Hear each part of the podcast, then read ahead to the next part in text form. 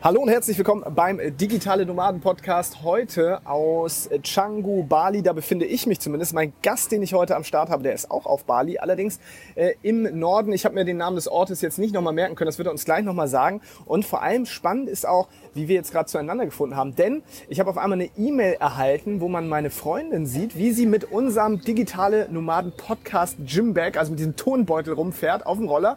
Und der liebe Hendrik, der hat sich dann gemeldet und meinte, guck mal, ich bin anscheinend nicht der einzige Hörer, der hier unterwegs ist. Und dann sind wir ins Gespräch gekommen. Und dann habe ich jetzt erstmal rausgefunden, dass der Hendrik auch ja, ein wirklich sehr, sehr spannender Interviewgast für uns auch ist, weil ich glaube, äh, das, was Hendrik heute zu erzählen hat, äh, könnte für den einen oder anderen sehr inspiriert sein. Aber jetzt sage ich erstmal herzlich willkommen im Digitalen Nomaden Podcast, lieber Hendrik Schicke. Hi und schön, dass du da bist. Du willst arbeiten, wo andere Urlaub machen? Du willst freier und selbstbestimmter sein? Du willst dein eigener Chef sein und hättest gerne mehr Zeit für deine Leidenschaft? Beim Digital Nomaden Podcast sprechen wir mit Menschen, die genau das bereits erreicht haben oder auf dem Weg dorthin sind. Lerne von Experten, wie du dir ein ortsunabhängiges Einkommen sicherst. Egal ob aus deinem Wohnzimmer in Hamburg, dem Coworking Space in Berlin, dem Kaffee in Prag oder deiner Hängematte auf Bali. Viel Spaß beim Digitale Nomaden Podcast weil die Welt unser Zuhause ist. Hi Sascha, danke, freut mich. Hendrik, wo befindest du dich denn jetzt gerade? Erzähl mal unseren Hörern, die ja im digitalen Nomaden-Podcast natürlich immer daran interessiert sind, wo sich die Leute so rumtreiben, wo du jetzt hier auf Bali gerade bist. Äh, ja, du hast es ja schon richtig erwähnt, im Norden, Nordosten, Kubu heißt dieses kleine verschlafene Dörfchen, K-U-B-U, äh, wo es eigentlich nur Diving Resorts gibt, also Tauchresorts, äh, wo ich auch meinen Tauchschein mache fürs Apnoe-Tauchen. Deswegen bin ich hier in diese verlassene Ecke gekommen. Apnoe-Tauchen bedeutet also wirklich dann, das ist dieses Freediving, keine Sauerstoffflaschen dabei. Man, wie viele Minuten taucht man da unter? Äh, richtig, genau. Du atmest einmal ein, dann gehst du runter. Ähm, irgendwas so zwischen einer Minute und drei Minuten. Wow. Also es geht relativ schnell. Hast du aber schon, äh, wie häufig hast du das schon gemacht? Ich war im November letzten Jahres, habe ich das äh, einen Monat, anderthalb Monate auf Kotau gemacht, da wo auch die Hauptzentrale ist. Mhm. Und das hat mich so dermaßen angefixt, dass ich äh, dann den, den Tauchlehrer quasi hinterherhänge, damit ich kostenfrei quasi die ganze Zeit weiter trainieren kann. So ist es zumindest geplant. Ah, cool.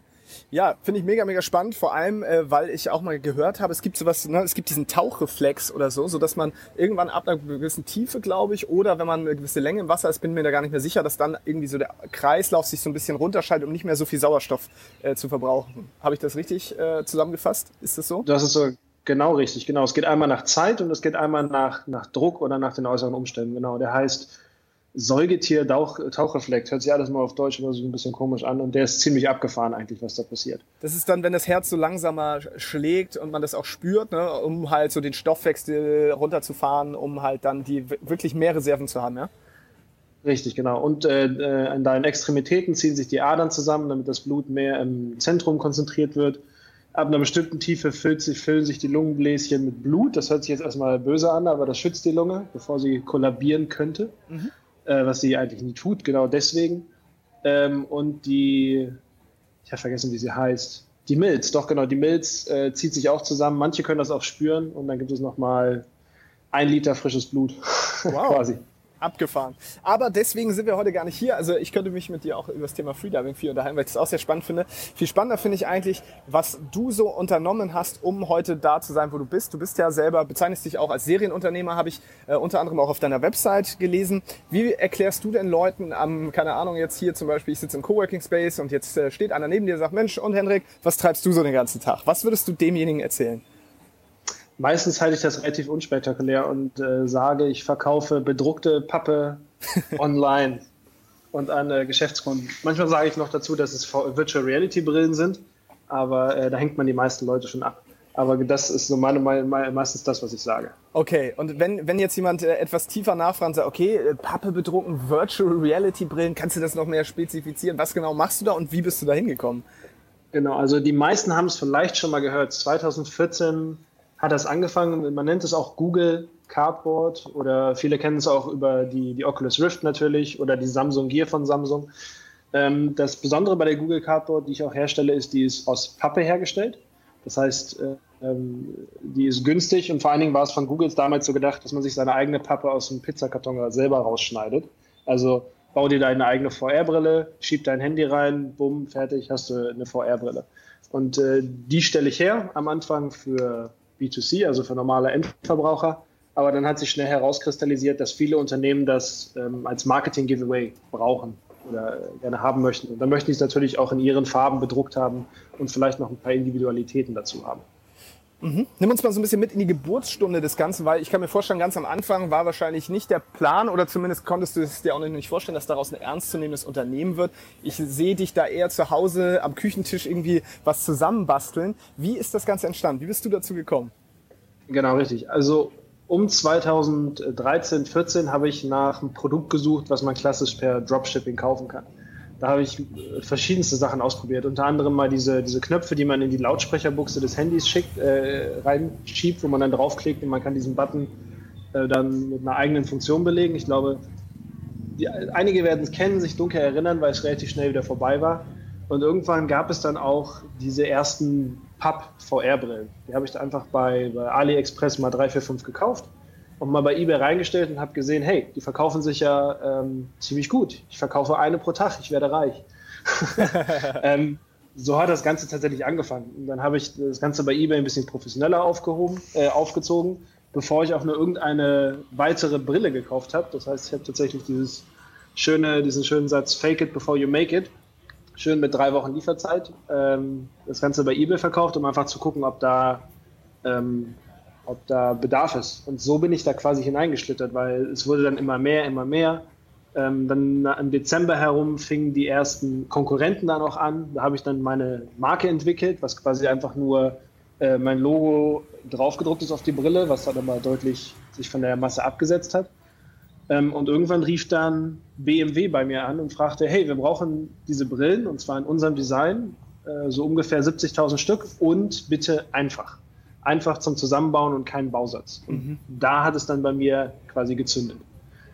War das der Moment, in dem du gemerkt hast, okay, das hier ist wirklich ein großes Ding, an dem ich da dran bin? Das ist mehr als nur äh, irgendwie per Dropshipping ein paar Sachen äh, bestellen und weitersenden, sondern das wird jetzt hier wirklich vielleicht ein richtig großes Unternehmen? Äh, tatsächlich nein. das, das konnte ich damals nicht sehen oder das habe ich damals nicht gesehen, aber ich habe auf jeden Fall die Chance gewittert. Ich habe damals noch Vollzeit als Unternehmensberater gearbeitet. Mhm. Das heißt, das plus Startup aufbauen ist immer so eine Sache.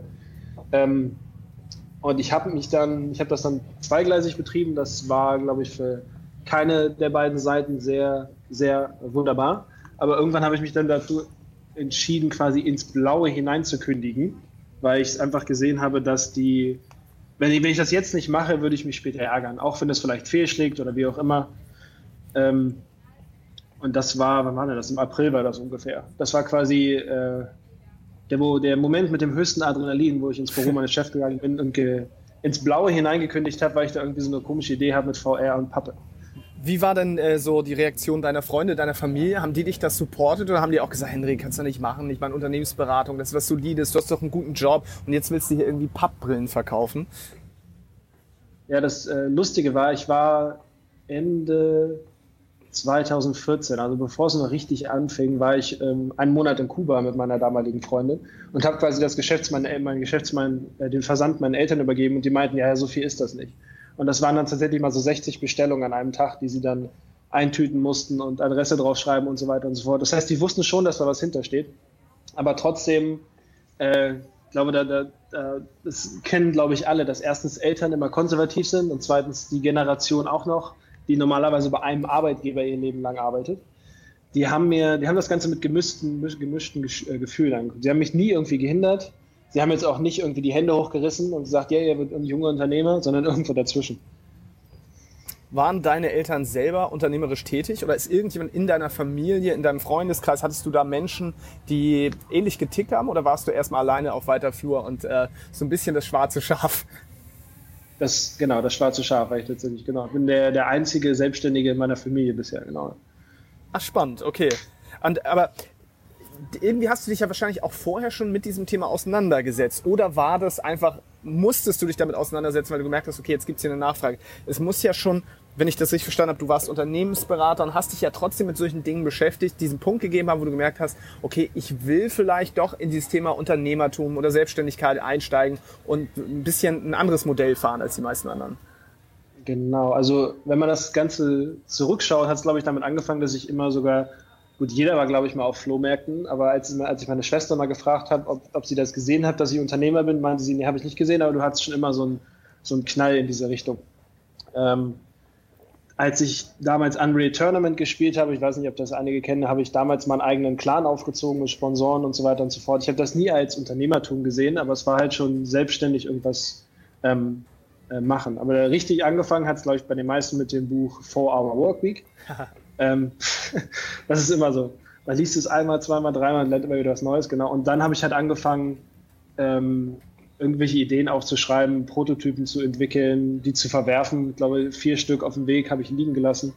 Genau, und dieses Dropshipping, ähm, ich habe halt immer wieder die Augen offen gehalten, weil ich äh, fest daran glaube, ich glaube, alles ist irgendwie Zufall oder auch Glück. Mhm. Aber wenn halt die Chance 5% ist und man es 20 Mal versucht, gut, es kommen natürlich die Statistiker um die Ecke, aber äh, dann irgendeins wird schon, irgendeins wird schon haften bleiben, wenn man es oft genug versucht. Und war das jetzt dein erster Businessversuch? Also, okay, klar, du hast äh, damals erzählt, du hast bei Unreal Tournament einen Clan aufgebaut, aber das war jetzt ja noch nicht, das war noch kein Business, das hast du auch noch nicht so gesehen. Das hat dir vielleicht gezeigt, dass du so ein bisschen in die Richtung, ja, also dass du ein Organisationstalent anscheinend hast. Aber gab es noch andere Dinge, als du gemerkt hast, okay, dieses Thema finde ich spannend? Also so vielleicht so ein paar Fuck-up-Stories von irgendwelchen Startup-Versuchen, äh, wo du sagen kannst, okay, das ist wirklich in die Hose gegangen? Ja, ähm, das habe ich damals mit einem Uni-Kollegen zusammen gegründet. Das nennt sich Hot Bottling. Ich glaube nicht, dass das jetzt hört. Äh, also Hot wie heiß, sexy und Bottling wie abfüllen, also eine Flasche abfüllen. Ähm, das war eine Idee für einen Junggesellenabschied, dass man einem, ein Model füllt quasi einen, äh, ein leicht bekleidetes Model füllt einen Drink für dich ab, macht dabei ein Video, macht einen schönen Gruß in die Kamera und küsst dann mit ihrem äh, Mund auf die Flasche. Und wenn du dann die Flasche dem Junggesellen übergibst, da ist ein QR-Code drauf, dann kann er sich dieses Video angucken, was für ihn speziell ähm, gedreht worden ist und was auch den individuellen Gruß ihm gegenüber hat. So, allein, dass dieser Pitch gerade schon 15 Sekunden gelaufen, gedauert hat, oder 20 Sekunden ist schon mal ein schlechtes Zeichen. genau. Also wir haben dann ähm, unser Ziel gesetzt, ähm, wir haben eine Basic Homepage aufgesetzt mit irgendwelchen Models. Damals war das die erste Bachelor-Gewinnerin, die wir zum Beispiel hatten. Ähm, und haben gesagt, wir, wir, schalten jetzt Google Ads. Was eine Karriere für Sie. ja, genau. ähm, schalten Google Ads. Und wenn wir 50 Bestellungen kriegen, dann machen wir das groß. Und wir haben eine bekommen. also von daher welches äh, Keyword, auf welches Keyword habt ihr geboten? Was muss sich dann eingegeben? Leicht bekleidete Frau küsst Flasche? ja, äh, was haben wir denn? Junggesellenabschied oder abgefahrenes Geschenk oder Geschenk für jemanden hat. Ich glaube, wir haben uns damals okay. auf Junggesellenabschied äh, geeinigt. Genau. Ja. Und, Aber das war, ja, nicht zu machen. Die Marge war, glaube ich, 3, 4, 5 Prozent. Die hätte man schon vorher ausrechnen können, weil es einfach so viel, mhm. so viel Arbeit darin steckt. Okay, das heißt Hot Bottling, da ist nichts draus geworden. Gab es danach noch weitere Versuche oder ging es dann gleich weiter mit den, äh, mit den Brillen? Ähm, ja, ein paar kleinere Sachen, die ich mal am AliExpress gekauft habe, geguckt, ob da, ob da sich irgendwas draus entwickelt oder ob das wieder versandet. Äh, diese, diese, diese Klicker, die man in die Kopfhörerbuchsen reinsteckt und so weiter und so fort. Fotografie habe ich auch mal so ein bisschen versucht, ähm, aber ja, weiß ich nicht. Richtig hängen geblieben ist da nichts. Okay. Richtig hängen geblieben ist da nichts. Das ist aber bei deinem heutigen Unternehmen ja etwas anders. Nimm uns doch mal mit in die Gegenwart. Wie hat sich das Ganze jetzt entwickelt? Von, wir waren zuletzt ja bei BMW, da hast du es erzählt, ne? die wollten 70.000, habe ich das richtig äh, in Erinnerung gerade? Mm, genau, richtig. 70.000 dieser, dieser Modelle. Wie ging es dann weiter und wo bist du heute mit dem Unternehmen? Ähm, den BMW-Auftrag habe ich leider nie bekommen. Okay. weil weil ähm, ich damals noch zu neu war und es gab halt zwei, drei verifizierte, also von Google selbst verifizierte Hersteller und die haben das dann am Ende bekommen. Ähm, was schade ist, aber im Nachhinein hat sich BMW gemeldet und hat sich, hätte sich gefreut, wenn sie es doch mit uns gemacht hätten, weil dann hätten sie 200.000 Euro gespart, weil meins war günstiger und sie hätten im Versand gespart, genau.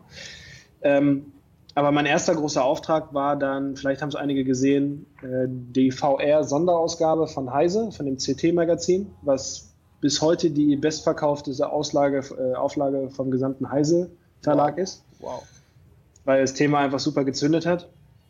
Und genau, so ging es halt weiter. Also ich habe tatsächlich am Anfang, wie du gesagt hast, die ersten 1000 Brillen zu Hause gefaltet in drei Nachtschichten mit meinem Nachbar, meiner Freundin zusammen, habe das Ganze dann völlig übernächtigt nach Hamburg gefahren, zu Sony, weil es für Robin Schulz war, äh, und mich danach erstmal auf dem Parkplatz schlafen gelegt. Ähm, seitdem äh, ist das Ganze ein bisschen größer. Wir haben jetzt eine, eine, Druckerei, die das Ganze für uns druckt im Raum Stuttgart, eine Stanzerei, die ein LKW, also eine Stunde entfernt ist, das Ganze dann stanzt. Dann gehen die Sachen nach Polen. Dort haben wir zwei zwei bis drei ähm, Konfektionierer, die das Ganze zusammenbauen. Ähm, und dann wird das Ganze direkt an die Kunden verschickt. Das ist der eine. Wenn jetzt eine größere Menge reinkommt, sagen wir eine halbe Million oder irgendwie sowas oder 10.000 auch schon, können wir das Ganze auch in Deutschland komplett automatisiert fertigen. Ich glaube, da sind wir die Einzigen. Das heißt, das Ding wird gedruckt, gestanzt und dann automatisch über eine Maschine zusammengefaltet. Das heißt, für größere Auflagen sind wir da gewappnet, damit wir es auch schnell hinbekommen. Glückwunsch erstmal, das ist ja eine wahnsinnige Entwicklung, eine wahnsinnige Reise, wenn ich mir das so anhöre, wenn du solche Zahlen jetzt auch erwähnst. Was hat das mit dir und deinem Lebensstil gemacht? Was, was hat das verändert? Weil ich meine, das ist ja ein kleiner Unterschied, ob man mit dem Nachbarn und irgendwie der Familie da sitzt und die Brillen faltet oder, oder auf einmal wirklich äh, ja teilweise auch in einer Millionenauflage solche Sachen automatisiert fertigen kann. Ja, das ist eine, eine gute Frage. Am Anfang, es war einfach ein Heiden Arbeit. Ich glaube, äh, ich war im Homeoffice, das heißt, ich war nie in so Coworking Spaces damals und habe immer zu, immer zu Hause gearbeitet. Das führt natürlich dazu automatisch, dass du sieben Tage die Woche arbeitest, von acht bis ein Uhr nachts oder wann auch immer. Das heißt, du arbeitest die ganze Zeit durch. Äh, das hat sich geändert und vor allen Dingen hat sich geändert dieses, ähm, dieses Gefühl davor. Wenn man Arbeitnehmer ist, kriegt man zwar immer schon sein Gehalt, aber man hat darauf keinen Einfluss. Als Unternehmer sieht man immer noch mal, ah, hier kann man noch was machen, da kann man noch was machen und man sieht halt direkt den, den, äh, den Cashflow, genau. Und gerade da das so viel Arbeit war, habe ich dann mal wieder die 4-Hour-Workweek gelesen und dann angefangen ähm, zu automatisieren. Daher kam dann auch die Sache mit dem ähm, automatischen Maschinenfalten, zwei, drei äh, Lieferanten entwickeln quasi, damit man im Notfall irgendwie umswitchen kann ähm, die beiden auch vernetzen, die ja eigentlich Konkurrenten sind, damit die voneinander lernen, was sich ja eigentlich, äh, was man eigentlich denken würde, dass die, dass die gegeneinander arbeiten und sich unterbieten. Aber das habe ich denen klar gesagt, dass es, dass es nicht der Fall ist, sondern dass ich einfach Prozesssicherheit haben möchte. Ähm, und seitdem versuche ich hier und da immer noch Sachen outzusourcen, zu automatisieren und mich ähm, ja, im, im, im Großen und Ganzen daraus rauszuziehen aus dem Operativen. Lebst du die Vier-Stunden-Woche? Äh, Zurzeit schon, aber das liegt daran, dass das VR-Business eine Flaute gerade hat. oh, okay. Wo, woran liegt das? Warum ist das hier, warum war es damals so ein Hype und warum würdest du sagen, jetzt gibt es da eine, eine, eine Flaute? Äh, du hast das Wort schon erwähnt, nämlich Hype. Äh, damals fanden es alle cool, die Oculus Rift, das war irgendwie in allen, allen Munden, man konnte die Leute damit begeistern, man konnte denen eine Achterbahn anmachen, denen wurde heide schlecht, aber irgendwie fanden sie es doch lustig. Und ähm, man musste den Leuten das irgendwie nur mal geben, haben sich das angeguckt, dann die meisten meinten dann ja nett. Manche haben dann noch gefragt, wofür kann man das nutzen und dann gab es keine Antwort. Weil es keine, es gab keine App, die das unbedingt braucht oder es gab keinen Business Case, der das unbedingt braucht. Ähm, und ja, dann gibt es heute für die Pappbrillen, die ja eigentlich in die Masse gehen, gibt es keine so wirklich großartigen Use Cases. Alles ist jetzt mehr so in die Richtung, Hightech gegangen, dass man ähm, an der Maschine trainiert mit einer, mit einer, mit einer teuren Brille und mit, mit Controllern, wo man entsprechend äh, dann die Maschine verstellen kann und lernt, wie sie funktioniert. Quasi ein Flugsimulator nur für Maschinen. Okay, okay. Das heißt, es ist tatsächlich in dieser Branche, äh, in diese Branche reingegangen. Das wäre jetzt auch meine Frage gewesen. Also was sind so die typischen Anwendungsfälle jetzt? Warum äh, brauchen Leute das? Ist, ist, ist der Großteil der Entertainment tatsächlich auch? Ähm, der ja, auch. Also, aber die, die 360-Grad-Videos sind zum Glück vorbei, weil da waren, glaube ich, 99 Prozent waren mies, mhm. weil äh, die meisten, die das gemacht haben, ist in 360 Grad ist immer was passiert. Und erstens, wenn du als äh, Benutzer, der es anguckst, bist du schnell überfordert und zweitens irgendwann träge, die ganze Zeit der, der Aktion hinterher zu gucken. Du guckst dann irgendwann nach äh, nur eine Zeit irgendwie in eine Richtung. Wofür es zurzeit verwendet wird, ist ähm, ein, ein Kunde von mir, der Stühle herstellt, der fotografiert seinen Messestand in 360 Grad ab. Der gibt dann seinen Außendienstmitarbeiter die Brille in Pappe mit, weil die lassen sie dann am Ende beim Kunden und die können quasi dann durch den Stand gehen, obwohl der Stand und die Messe ja schon längst vorbei ist. Oh. Solche Sachen. Mhm. Oder ähm, TUI, mein Schiff. Dort kannst du jede Kabine dir in 360 Grad angucken, äh, bevor du sie buchst. Oder ähm, Villaroy und Boch, du planst dein, dein Badezimmer online äh, in, in, die, in deren Web-App und kannst dir danach die Brille plus dein Badezimmer nach Hause schicken, dass du es dir dann angucken kannst. Was mhm. ziemlich clever ist, weil ja die Entscheidungen vom Badezimmer und solche Sachen ja immer mit der Familie zusammen ähm, gefällt werden. Von daher ist das genau äh, vernünftig. Und gerade solche 3D-Sachen, solche räumlichen Sachen, dafür brauchst du, da macht VR absolut Sinn. Und wie würdest du jetzt sagen, also wie würdest du sagen, wird sich das Ganze noch entwickeln? Was wird da noch passieren im VR-Bereich? Wird das Ganze eher noch, noch größer? Wird es noch mehr Leute erreichen? Oder ist, ist jetzt, sind wir jetzt an so einem Peak angekommen, wo man denkt, okay, ne, hier, mehr passiert da jetzt auch nicht? Ja, ich glaube, wir sind in der gleichen Stelle, wo der 3D-Druck noch immer ist. Ähm, es gibt viele Speziallösungen, die vor sich um ähm, vor sich humbrödeln, aber es gibt noch keine durchschlagende App. Also ich glaube daran, dass es nochmal wieder hochkommt. Vor allen Dingen, wenn mehrere äh, Leute ein besseres Handy haben, weil die, die Handys, die wir alle noch in unserer Tasche tragen, die sind, nur, sind eigentlich okay für VR geeignet. Ähm, aber schöner wäre es natürlich, wenn man Mixed Reality hätte, also wenn die Handykamera quasi das Bild durchschleust und dann Sachen reingerendert äh, werden. Oder auch äh, Augmented Reality. Das heißt, es liegt, glaube ich, gerade daran, dass die, die Handyverfügbarkeit noch nicht da ist. Wenn das dann so wäre und wir dann ein, ein, zwei, drei große Kunden haben, wie zum Beispiel, weiß ich nicht, Ikea, du gehst in eine leere Wohnung, packst dein Handy in die Brille, äh, drehst dich ein bisschen kurz um, damit das Handy das alles abscannt und dann fängst du an, virtuell Möbel zu rücken, klickst dann auf Bestellen und eine Woche später steht das genauso aufgebaut ähm, da. Wenn, wenn wir so einen Use Case haben, wo dann Ikea mit jedem Katalog mal eine Brille rausrückt, dann springen wahrscheinlich andere wieder auf. Das Problem ist einfach diese, keiner, dieses Konsolenproblem. Ne? Keiner hat eine Konsole, also entwickelt keiner Spiele, keiner entwickelt Spiele, also kauft keiner eine Konsole. Mhm. Das gleiche haben wir jetzt mit VR ebenfalls. Glaubst du auch daran, dass es irgendwann, wenn sich ja, wenn die technische Entwicklung in dem Bereich dann voranschreitet und es doch üblich wird, eine Konsole zu besitzen oder dass die Handys dann so weit sind, dass das Ganze wirklich auch qualitativ so hochwertig ist, dass es vielleicht teilweise sogar Menschen gibt, die sich lieber in der virtuellen Realität aufhalten. Weil das ist ja auch was, eine Diskussion, die ich oft höre, was ist, wenn die virtuelle Realität nachher besser ist als die, in der wir eigentlich leben? Ne? Weil ich kann ja dann an den schönsten Orten auf einmal sein und mir kann mir da irgendwelche Sachen generieren. Glaubst du auch, dass, dass sowas passieren kann, dass Menschen ja quasi die, die virtuelle Realität der echten vorziehen? Das gibt es bestimmt, aber ich glaube, das Risiko ist genauso wie äh, jemand, der, weiß ich nicht, die ganze Zeit binge-watcht oder irgendwelche Sachen guckt oder sich bei World of Warcraft verliert oder keine Ahnung, irgendwelchen Drogen hingibt. das macht man ja eigentlich nur, ähm, um irgendwas zu kompensieren, was man in seinem normalen Leben nicht hat. Das heißt, ja, das wird es immer geben, weil wir sind immer Menschen und wir sind dafür anfällig.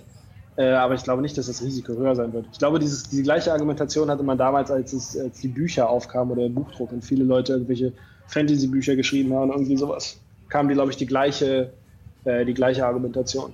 Mhm. Ist, ich ich finde es halt mega, mega spannend, ne? weil es gibt viele Befürworter, äh, Befürworter und die sagen, wow, virtuelle Realität, geile Entwicklung. Aber dann gibt es natürlich auch immer Leute, die so ein bisschen Angst haben ne? vor, vor genau solchen Dingen. Aber ich sehe das ähnlich wie du, weil im Grunde genommen ist das halt was, was man nur macht, wenn man überkompensieren will oder wenn man ne, sonstige Probleme hat, weil ich glaube auch, dass gerade die Gegenentwicklung auch oft der Fall ist. Ich glaube nämlich, dass so Dinge wie ja, wieder rausgehen, Achtsamkeit, Naturverbundenheit, so durch sowas halt eher wieder gestärkt wird, weil man halt sich dessen auch wieder bewusst wird, was wir eigentlich auch in unserer, in der, in der echten Realität haben. Ja, genau. Also es gibt natürlich noch diese soziale, die soziale Komponente. Es gibt ja auch die Oculus von Facebook, die sitzt ja mehr auf Social VR. Mhm. Ähm, das sehe ich, glaube ich, eher eine Gefahr vielleicht, weil man sich dann irgendwie, ich meine, World of Warcraft war zum Beispiel nur so Sucht äh, generieren, weil man auch noch andere hatte, mit denen man das mitgespielt hat. Wäre das nur ein Singleplayer-Spiel, wäre das, glaube ich, niemals so eskaliert. Ja, ja, absolut. Wie sieht es denn jetzt bei dir eigentlich aus? Also okay, du bist jetzt erfolgreicher Unternehmer. Ich stelle mir also vor, du kannst davon ganz gut leben. du hast, du hast einen, einen Lifestyle, der dir auch ermöglicht, anscheinend ortsunabhängig zu arbeiten, richtig? Richtig. Ähm, was kommt als nächstes? Ja, das ist eine gute Frage.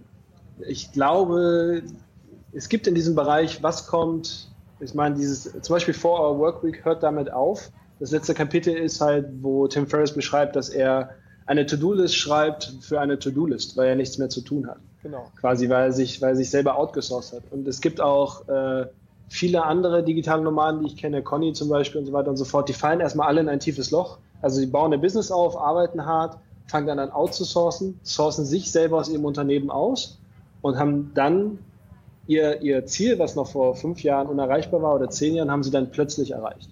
So, und ich glaube, jeder, der diesen Weg geht, kommt an diesen Punkt.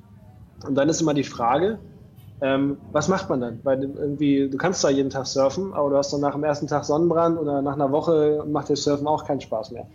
Ähm, Im Englischen sagt man, you can't survive on ice cream. Genau. ähm, und da versuche ich gerade, da kommt auch das Freitauchen mit rein, weil das, das, das, Freediving war, das ist so eine lebensverändernde Erfahrung, wenn man das einmal gemacht hat. Also die, die es gemacht haben, die werden sich erinnern, dass es so ist.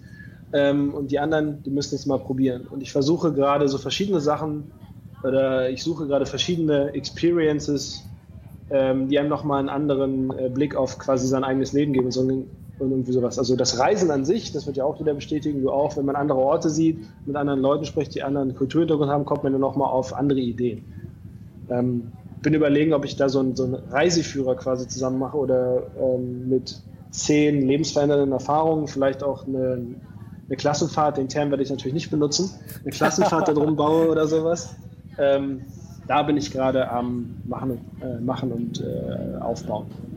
Das ist spannend, dass du das erwähnst. Ich habe nämlich letztens auch wieder, äh, also als ich jetzt nach Bali geflogen bin, genau, äh, die Vier-Stunden-Woche als Hörbuch mir tatsächlich im Flieger angehört und da habe ich das letzte Kapitel jetzt auch gut in, in, Erinnerung und kann das jetzt auch langsam so ein bisschen nachvollziehen, weil es geht natürlich darum, irgendwann auch die wirklich großen Fragen zu stellen. Und wie du auch gesagt hast, ne, irgendwann ist es halt so, da, da, du hast all deine Ziele erreicht und fällst dann vielleicht in so ein Loch. Und das kann man natürlich versuchen, mit verschiedensten Dingen zu füllen. Gab es bei dir auch so eine ja, Postunternehmer-Depression. Kannst du dich daran erinnern? So der Moment, jetzt habe ich all das, wovon ich immer geträumt habe.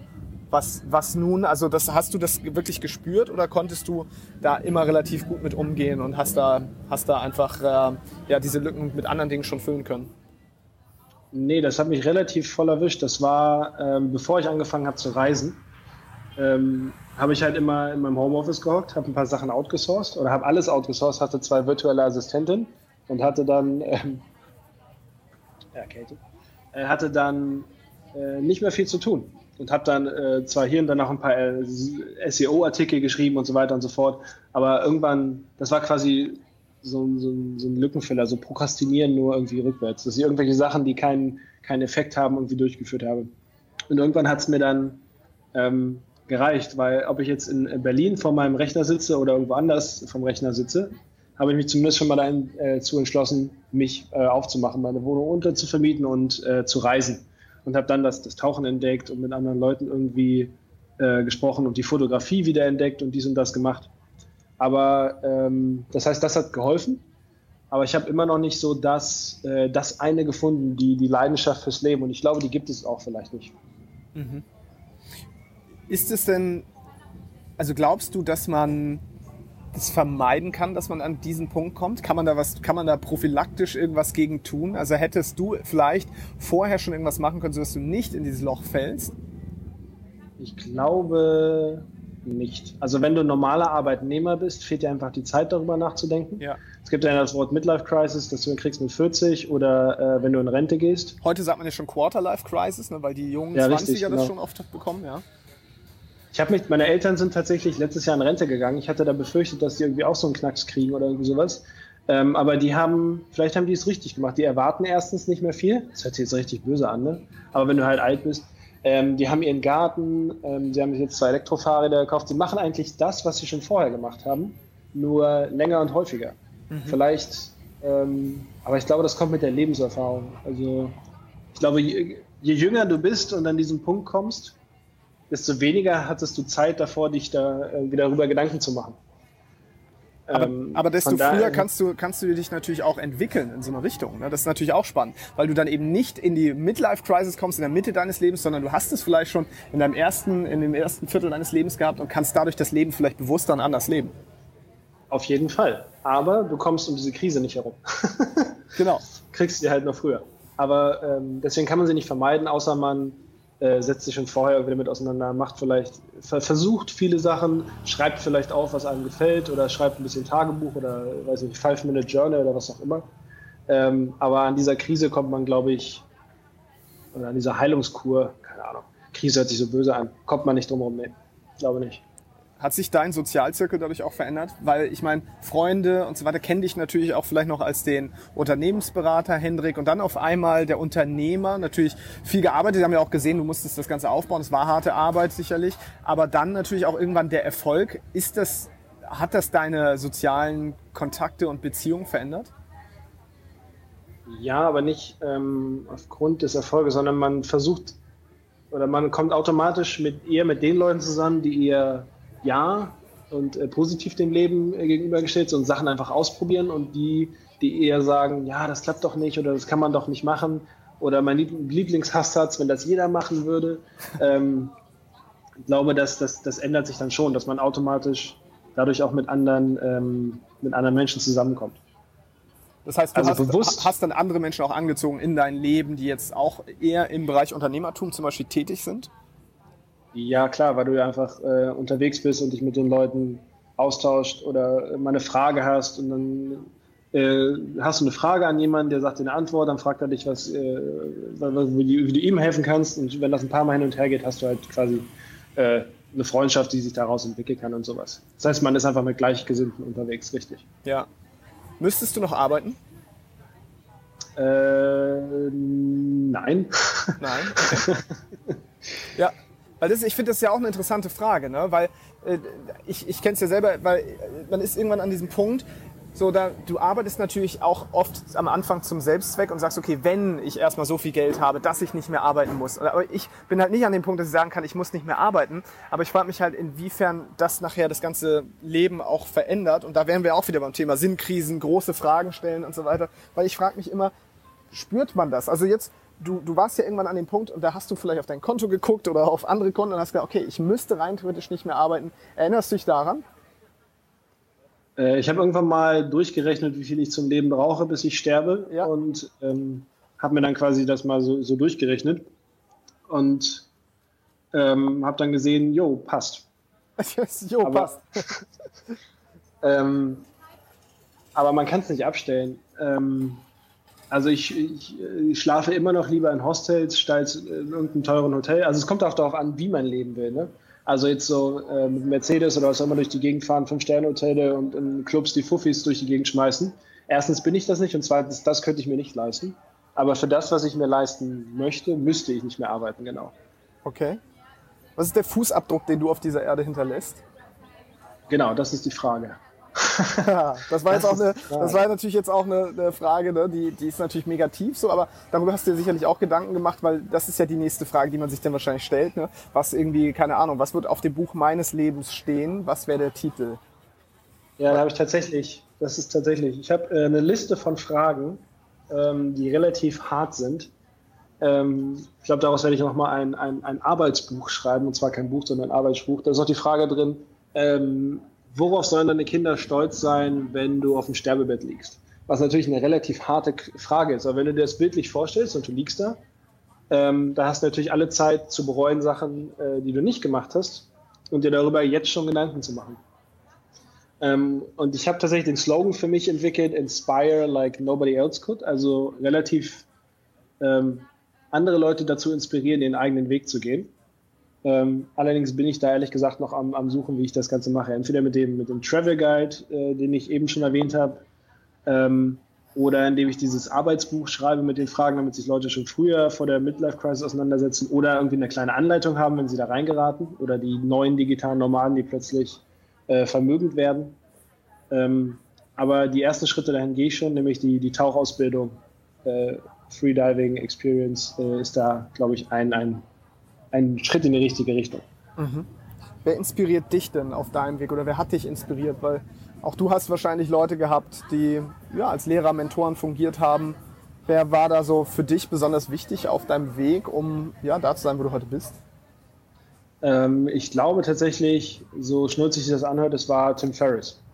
Also allein die 4-Hour Workweek, dann ähm, der Podcast, den er immer noch macht, beziehungsweise alle seine Gäste, Kevin Kelly und was auch immer. Ähm, Shark Tank kann ich auch nur unterstreichen, einfach um andere Geschäftsmodelle zu sehen und, und, zu gucken, ah, so kann man das also auch machen. Das amerikanische Pendant zur Höhle der Löwen. Ne? Ja, genau, das, das, das Deutsche ist irgendwie nicht so, nicht so richtig. Das ist, viel, das ist viel zu viel Kuschelkurs und äh, eigentlich wir hatten ja auch Frank Thelen, wir hatten ja auch Frank Thelen zu Gast, das sage ich ihm jetzt nicht. Ja, doch, kannst du. Also Frank Thelen ist so der einzige echte Entrepreneur. Die anderen sind entweder reingearbeitet oder hochgearbeitet und Thelen ist, glaube ich, irgendwie der einzige echte. Naja.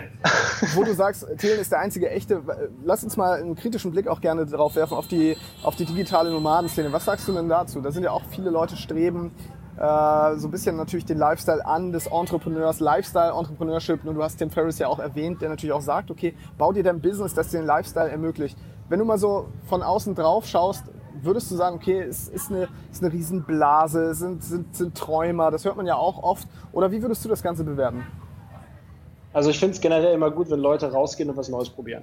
Ja. Ähm, und sei es auch irgendwie dann, äh, weiß ich nicht, Scheitern. Scheitern gehört ja sowieso dazu. Ähm, genau, Lifestyle. Wenn man auf Kickstarter guckt, das inzwischen so digitale Nomaden Rucksäcke, ich glaube, mein Rucksack hat 15 Euro gekostet, ich habe ihn schon dreimal genäht, ähm, dass man da irgendwelche Rucksäcke für mehrere 200 Dollar kaufen kann, da wird da, glaube ich, schon sehr viel Cash mit verdient. Und wenn man in Chiang Mai unterwegs sind, sieht man äh, Leute, die sich digitale Nomaden schimpfen, aber eigentlich nur reisen und mit dem Laptop sind. Ähm, ja, ist ein bisschen kritisch. Also es gibt da sehr, sehr viele, die, glaube ich, einfach nur diesen Lifestyle cool finden, weil es gerade hip ist. Und dann gibt es die echten digitalen Nomaden. Aber ich glaube, die echten digitalen Nomaden würden A, es erstens nicht raushängen lassen und zweitens nicht über sich sagen, dass sie digitale Nomaden sind. habe ich, glaube ich, schon äh, von vielen gehört, dass sie dieses, dieses Wort digitale Nomaden nicht mögen, weil es halt diese ganzen Travel-Hipster äh, gibt, wie ich das jetzt mal so sage. Mhm. Das ist äh, ganz lustig, weil ich, ähm, hier im Coworking, ich bin hier im Coworking Space in Canggu und äh, stelle natürlich auch fest, wenn man sich mit den Leuten so unterhält, dass viele davon ehrlich gesagt gar kein Businessmodell haben und äh, eher vom Ersparten leben und das Ganze und dann reisen und dann, wir müssen uns natürlich auch immer die Frage gefallen lassen und natürlich auch so ein bisschen die Kritik, hey Jungs, guck mal, ihr interviewt irgendwie digitale Nomaden und begleitet euren eigenen Weg und zeigt anderen vielleicht auch so ein bisschen, wie man den Weg ins digitale Nomadentum, das heißt, ihr verdient euer Geld, wie ihr anderen Leuten zeigt, wie sie so werden können, wie ihr seid. Und ähm, ich glaube, ich hatte da auch mal einen Talk gesehen von Ben Paul damals auf der DNX, der dann auch darüber geredet hat. Er hat es dann selbstreferenzielles Business genannt. Und bei uns war es ja so, wir sind ja durch Zufall eher tatsächlich in diese Businesswelt gegangen, weil wir fanden einfach nur den Lifestyle erstmal spannend und waren auch Träumer und haben gedacht, wow, das wäre schon toll. Ne? Einfach so, man stellt sich ja auch nett vor. So, ach cool, ich mache irgendwie mein Business und passives Einkommen. Ja, und dann reise ich um die ganze Welt und dann kommt, wirst du ja mit der harten Realität konfrontiert und merkst, ach du Scheiße, du musst ja Du musst tatsächlich Produkte, Dienstleistungen entwickeln, die Mehrwert schaffen. Leute müssen das überhaupt kaufen wollen. Du musst halt immer noch ein geiles Angebot irgendwo haben. Du musst ja irgendwas kreieren. Und äh, ich sehe bei vielen, dass da auch nichts Vernünftiges kreiert wird oft, sondern dass es tatsächlich eher der Lifestyle ist, nach dem sich viele sehen. Und dann wiederum frage ich mich, okay, warum ist das eigentlich so? Und dann merkt man, ich glaube, viele wollen digital Nomaden werden, weil ihnen, oder zumindest werden selbstständig, wollen selbstständige digital Nomaden werden, weil ihnen ihre Arbeitgeber diese Freiheiten nicht ermöglichen. Und ich glaube, wenn die Arbeitswelt ein bisschen flexibler darauf reagieren würde und auch Arbeitsplätze auch für Arbeitnehmer schafft, die ihnen einfach mehr Freiheit ermöglichen, dann würden viele genau das gar nicht machen. Dann müssten sie nämlich nicht in die Selbstständigkeit flüchten. Glaubst du auch, dass wir tatsächlich von Konzernseite aus jetzt mal unseren Mitarbeitern einfach oder den Mitarbeitern ja, mehr, mehr Freiheiten geben müssen, um halt auch ja, dafür zu sorgen, dass diese Menschen längerfristig im Unternehmen bleiben, sich mehr damit identifizieren und auch glücklicher und zufriedener sind? Ja.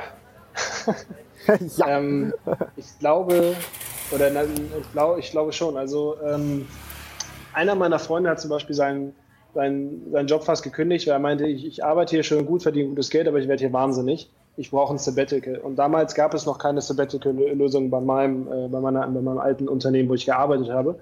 Und er ist dann halt zum Chef hingegangen die selber Gründer des Unternehmens sind und noch selber da sind, was eigentlich ganz cool ist. Mhm. Er sagt, ähm, entweder ihr lasst mich in ein Sabbatical oder ich bin weg. Und dann haben sie diese ganze Regelung ähm, geschaffen und auch für andere geschaffen. Das heißt, wenn du länger als zwei Jahre im Unternehmen bist, kannst du anfangen, ein Drittel deines Gehalt irgendwie äh, anzusparen, das heißt auch keine Steuer drauf. Und wenn du dann dein Sabbatical nimmst, kriegst du dann halt dieses Dritte von deinem Gehalt. Ähm, Aber das war, das war jetzt nicht proaktiv irgendwie vom Unternehmen gewillt. Und das war auch ein Unternehmen, was selber noch Entrepreneurship und Startup-Geist hatte, weil die Gründer noch da waren. Ähm, aber es hat geholfen. Er ist immer noch da und ist glücklich und macht jetzt sein, äh, spart jetzt für sein zweites Sabbatical, genau. Aber wenn du so an Denk Firmen denkst wie Siemens oder Bosch oder Volkswagen, die großen Träge sind, ähm, ja, ist ein bisschen tricky. Das Problem ist halt, die Leute, die aufsteigen im Unternehmen, waren halt immer bei diesem Unternehmen, sind also auch nicht irgendwie modern angehaucht in ihrem Denken, von wegen Remote. Und die sind natürlich auch die, die in der Zukunft die Entscheidungen treffen. Das heißt, irgendwie, um diesen Zirkel zu durchbrechen, müsste man als großes Unternehmen irgendwie einen digitalen Nomaden einstellen. äh, auf, auf, auf hoher Ebene, der dann entsprechend die Konzepte entwickelt oder irgendwie sowas. Mhm. Aber ich glaube, das muss schon, äh, glaube ich, sein. Also, weil öfter, also ein Freund von mir, der sitzt in meinem Büro von 9 bis 21 Uhr, arbeitet beim Venture Fund. Äh, oh, ich hoffe, den kann man jetzt nicht googeln. Deswegen. Ähm, und der, ab, ab 6 Uhr abends ist der auf Reddit. Also, ja. aber er sitzt halt im Büro noch die Zeit ab. Und das ist natürlich Blindleistung für, für alle Beteiligten. Wie machst du das denn in deinem Unternehmen? Wie schaffst du es, dass deine Mitarbeiter und äh, erstmal hast du festangestellte Mitarbeiter? Wenn ja, wie viele? Äh, nein, hatte ich nie. Ich hatte okay. nur zwei. Ich habe halt Druckerei hat ihre Leute, die Konfektionierer haben ihre Leute. Äh, ich hatte halt mal zwei virtuelle Assistenten. Mhm. Die eine ist dann äh, ausgefallen, weil sie sich um ihren Vater und ihre Ziegen kümmern muss. Okay. in der Ukraine, wie das halt so ist. Ähm, und äh, dann habe ich einfach die Zeit genommen, um einfach nochmal alles zu automatisieren und outzusourcen. Das heißt, ich brauche tatsächlich keine, keine Mitarbeiter. Aber die Mitarbeiter, die ich halt hatte, war halt alles remote. Ja. Ne? Also die virtuellen Assistenten. Ich gebe denen auch Freiheiten.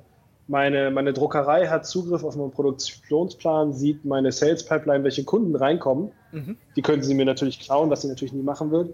Und die ist auch auf gleicher Ebene vernetzt mit meinen äh, Konfektionierern. Das heißt, ich teile einfach das Wissen unter allen ähm, und das sind ja auch kluge Leute, sodass die Probleme auch lösen können. Das heißt, ähm, ich mache auch keine Meetings und irgendwie sowas, sondern ich versuche alles irgendwie durch Informationsteilung, dass ich die Sachen von alleine quasi regle. Das heißt, wie hast du es geschafft, letztendlich dich komplett rauszuziehen? Was waren da die wichtigsten Schritte jetzt mal vielleicht für die Leute, die auch sagen, ich möchte mich auch mal irgendwann aus dem operativen Geschäft rausziehen? Was war für dich so das, wo du gesagt hast, okay, das war jetzt wirklich notwendig, damit dieses Unternehmen ein echtes Unternehmen ist, was ohne mich funktioniert, sondern ein eigenes System oder ja, vielleicht auch ein System, was aus mehreren Mikrosystemen besteht? Ähm, also erstmal muss man verstehen, glaube ich, als Unternehmer, dass man, äh, dass andere auch können, was man selber kann. Okay. Ähm, das heißt, man hat kein, man ist kein, äh, kein, kein, kein Zauberer, der irgendwie die Sachen irgendwie herhext. Was man natürlich, ähm, man muss natürlich die anderen entsprechend anleiten. Und man muss denen auch die, die, die äh, Befugnisse geben und auch denen so ein bisschen Spielraum geben für Fehler. Weil niemand wird ähm, alles perfekt machen, wenn er etwas Neues macht. Das heißt, darauf muss, muss man sich schon mal einlassen. Ähm, weil beim virtuellen Assistenten ist einiges schiefgelaufen. Die waren jetzt zwar nicht die billigsten, die waren nicht die teuersten, irgendwo dazwischen, aber ähm, die sind halt nicht die eigenen Unternehmer. Das heißt, die denken im Zweifel nicht zweimal nach, sondern nur einmal oder, oder gar nicht. Das heißt, darauf muss man sich einlassen, aber man darf deswegen nicht sagen, ach, das funktioniert alles nicht, sondern man muss damit umgehen können. Ähm, und dann fällt einem auch relativ viel auf, nämlich man bezahlt ja pro Stunde, was alles, wo überall Blindleistung ist und was man vielleicht mit einem Google Script irgendwie automatisieren kann oder ähm, Phrase oder Phrase Express. Da gibt man, äh, damit schreibe ich meine E-Mails. Ich habe halt immer eine, ich habe halt extrem viele E-Mails-Templates und per Phrase Express kannst du die dann einfach äh, aufrufen mit Hashtag BR für Business Requests und dann habe ich halt Deutsch, Englisch, Französisch und brauchst halt keine E-Mail mehr tippen, sondern die kommt automatisch quasi daraus. Mhm. Also zu erkennen, welche Sachen sich wiederholen, die zu eliminieren oder zu reduzieren und dann ähm, eine vernünftige Dokumentation den virtuellen Assistenten irgendwie zu übergeben. Weil wenn du denen sagst, ihr macht das jetzt, dann wissen die ja gar nicht, was sie tun sollen. Wie, wie dokumentiert man so, dass sie trotzdem letztendlich in deinem Sinne handeln? Weil es geht ja auch darum, es ist natürlich auch oft ein Ego-Ding, dieses ich habe Angst, dass andere das nicht so gut machen wie ich. Wie schaffst du es denn trotzdem, dass das Unternehmen deine Handschrift behält? Äh, also ich habe jetzt zum Beispiel in meinem, äh, ich benutze Gmail, ich habe halt mehrere Ordner dort strukturiert ich habe meinen virtuellen Assistenten gesagt, ähm, per, ich habe eine Excel-Liste, wo drin steht, welche Antwort auf welche Kundenfrage, wie zum Beispiel, wo ist mein Paket, habt ihr eine Tracking-Nummer, also die Sachen, die so wiederkehren. Äh, das ist natürlich klar. Und sobald Sie sich bei einer Sache unsicher sind, ich habe ich hab immer gesagt, wenn ihr euch unsicher seid, schiebt mir die E-Mail einfach in mein Postfach. Ähm, ich beantworte die dann und setze euch in Kopie, dann wisst ihr fürs nächste Mal, wie ich reagiere. Ich war die Verbindung weg. Okay, nee, ich habe ich hab alles gehört. Alles gehört. Okay, genau.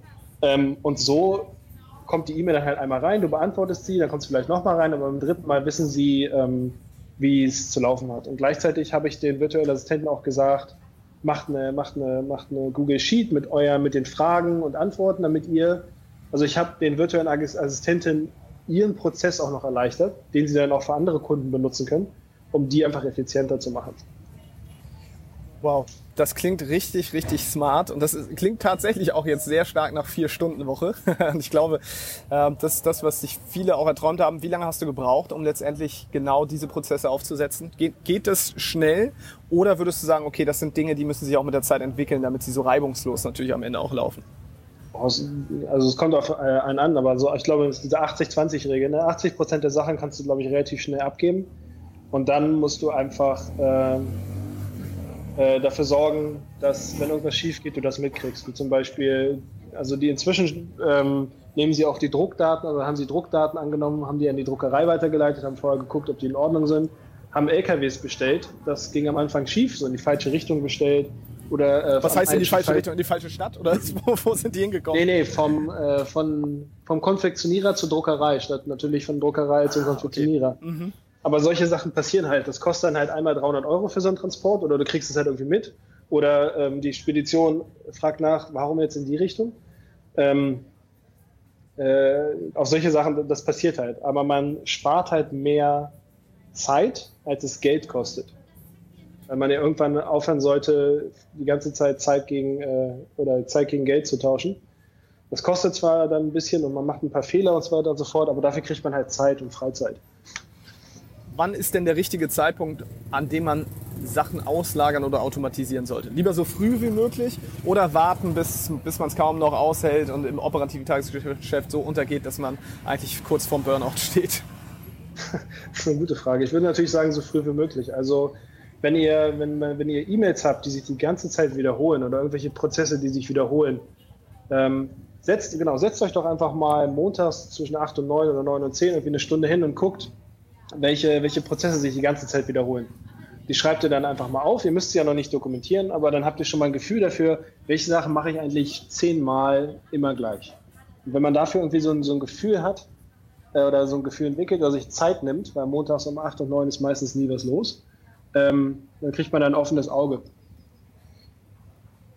Das ist äh, ähm, sehr, sehr interessant, weil ich heute tatsächlich mit jemandem hier im Coworking Space auch darüber gesprochen habe, ähm, genau über solche Dinge. Und da ging es halt darum, auch so ein bisschen um das Thema loslassen können. Ne? Also da wären wir auch wieder bei diesem Perfektionisten-Ding. So keiner kann das so gut wie ich. Und da ist es natürlich wichtig, du hast gesagt 80-20, ne? wahrscheinlich, entweder du findest manchmal Menschen, die können, das, können die Aufgaben vielleicht sogar noch besser machen als du. Vielleicht gibt es aber auch Aufgaben, die kannst du sehr gut und es schafft nie jemand so ne, mit, der, mit dem Perfektionismus und weil, wahrscheinlich auch, weil sie nicht unbedingt den Gründergeist manchmal haben, oder? Also ist es auch wichtig, dass du vielleicht dadurch, dass das natürlich dein Baby ist, dich auch so ein bisschen in die Prozesse verliebst und dadurch so ein bisschen zu perfektionistisch wirst? Äh, ja, natürlich, das gehört ja dazu. Ähm, aber du musst natürlich schauen, wenn du das outsourcest für 5 oder 10 Euro die Stunde, dass jemand auch entsprechend nur 5 bis 10 Euro die Stunde entsprechend leistet und es natürlich nicht sein Unternehmen ist und der auch nicht an dem Gewinn beteiligt ist. Das heißt, man darf irgendwie keine eierlegende Wollmilchsau erwarten. Das Problem ist ja auch schon, einen guten Co-Founder zu finden. Ne? Ein Co-Founder zu finden, ist halt wie eine Ehe einzugehen. Äh, das dauert halt entsprechend, einen, einen, einen äh, zu finden, der sich entsprechend ergänzt. Das heißt, von virtuellen Assistentin sollte und darf man das eigentlich nicht erwarten. Da bin ich froh, dass ich natürlich meinen Ehepartner Timo hier an der Stelle gefunden habe als, als guten Co-Founder. Hendrik, wir kommen langsam zum Ende und es war mir auf jeden Fall eine riesen, riesen Freude. Richtig geiles Interview und auch mega, mega spannend. Viele Dinge, glaube ich, dabei, auch für die Leute. Und ja, auch ähm, sehr inspirierend natürlich, um mal zu zeigen, äh, was aus so manchen Sachen auch entstehen kann. Ne? In welchem Zeitraum nochmal ganz kurz? Wir reden von 2014 bis heute, quasi bis 2019. Ähm, ja, genau, Ende 2014, Anfang 2015. Okay, wow. Und dann wirklich ja Raketenstart hingelegt und jetzt äh, tatsächlich, äh, jetzt kommen die nächsten äh, Fragen, jetzt kommen die nächsten großen Dinge in deinem Leben und die Sachen, die du dir natürlich jetzt auch stellen musst. Und das ist natürlich sehr spannend. Wirst du noch weitere Unternehmen gründen? Also hast du Bock, einfach noch weiter zu gründen oder ist jetzt erstmal, ist jetzt erstmal gut? Nein, nein, auf jeden Fall, das geht weiter. Das geht immer weiter, geil. Hendrik, wenn du nichts mehr haben solltest, dann würde ich den äh, Laden hier zumachen, mich recht herzlich bedanken und äh, hoffe, dass wir uns natürlich auch so mal sehen, auch wenn wir natürlich auf derselben Insel gerade sind, ist ein bisschen entfernt, aber äh, das ist, Tolle ist ja, wir haben die Möglichkeit, ähm, ja, von überall aus zu arbeiten. Deswegen würde es mich das natürlich sehr freuen. Ich bedanke mich und ich bedanke mich noch mehr dafür, dass du einfach die Mail geschickt hast mit dem Foto von meiner Freundin, während sie auf dem Roller hier durch Django fährt, mit unserem digitalen Nomaden-Turnbeutel und daraus so was Großartiges entstanden ist. Vielen, vielen Dank, Hendrik. Ja, gerne. Danke dir auch. Danke für die Zeit. Danke dir. Ciao, ciao. Ciao.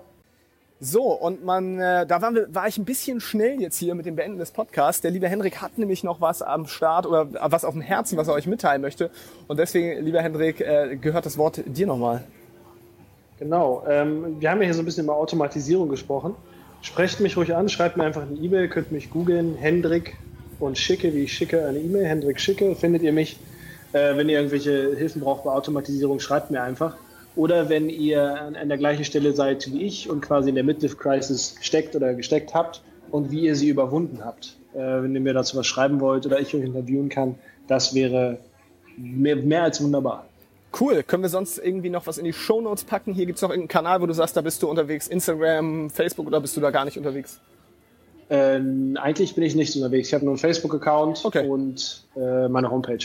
Findet man aber alles. Kann man auch in die Show Notes packen. Ja. Gut. Homepage packen wir in die Show Notes. Henrik, dann jetzt vielen Dank.